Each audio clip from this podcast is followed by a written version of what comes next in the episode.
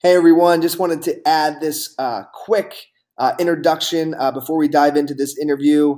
Uh, I just want to thank you all for listening. This is a very uh, special edition. This is the 50th episode of the Business Blast uh, podcast. So we already have 50. and today's episode is with Rosemary. She's a great friend of mine. She has a lot of wisdom to share with you. so I really hope you enjoy it. And thanks again for joining me on the 50th episode of the Business Blast podcast. All right, everyone, welcome back to the Business Blast podcast. I'm your host, Tyler Wagner, and today I have Rosemary Shapiro-Liu. She's the director of Triple Win Enterprises and the author of The Mentor Within. So, Rosemary, I'm very happy to have you here today. Thank you very much. Of course. The uh, so we'll dive right in. The first question I have for you is, what's the best story from your life that has an underlying valuable message? When I was very young, I had a wonderful nanny called Marjorie and Bacoma and she always used to say, There's nothing like I can't. It didn't matter what I brought to her. She had this attitude that there was nothing like I can't. And since I've learned that, I've taken it into a lot of my work. And people realize that they stand in their own way with a monster inside themselves. When they get that out the way, they realize there really is nothing like I can't. Mm. And what's the most valuable piece of information we should know that's within your expertise or industry?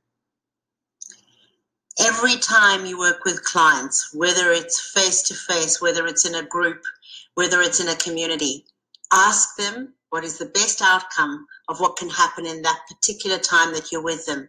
What would be best for them? Because then they're taking control of what it is that they want to have happen and they can help to make it happen. So I love asking that in big groups and people actually reach their own expectations because they've set them.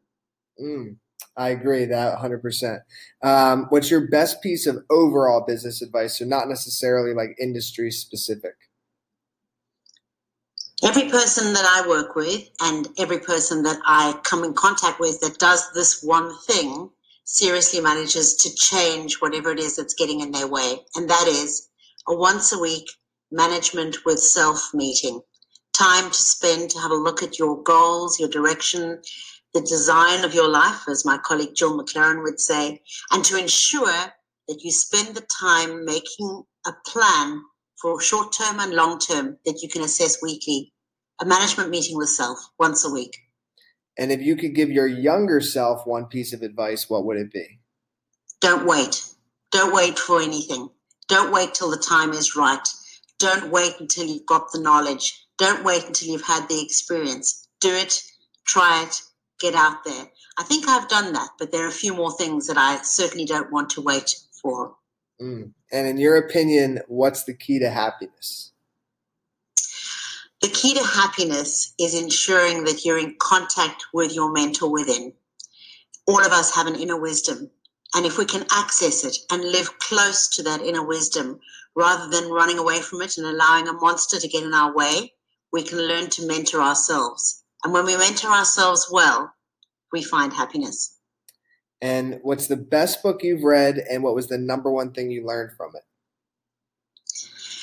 I can't say the best book I've read. There are so many that have given me so much. But I loved Andrew Griffiths' The Me Myth, which is about getting out of your own way and ensuring that you really understand that you're not that precious and not that special. There's a lot going on in the world, and you need to be realistic about who you are and what role you play in the world. And what's your favorite quote and why?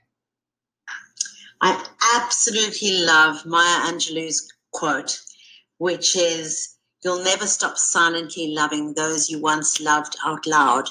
And I think that's to do with the things that we do in life it's to do with the places that we've lived. I'll never stop silently loving Cape Town, where I once lived for a long time, and the people that I've met. But sometimes you can't love those things out loud to yourself. You just need to acknowledge that they're deep in your soul. Mm, thank you so much, Rosemary. Uh, Rosemary. I uh, have one last question for you, and that is where's the best place people can find you online? Best at triplewin.com.au. Perfect. Thanks again, Rosemary. We really appreciate you coming on. Thank you, Tyler.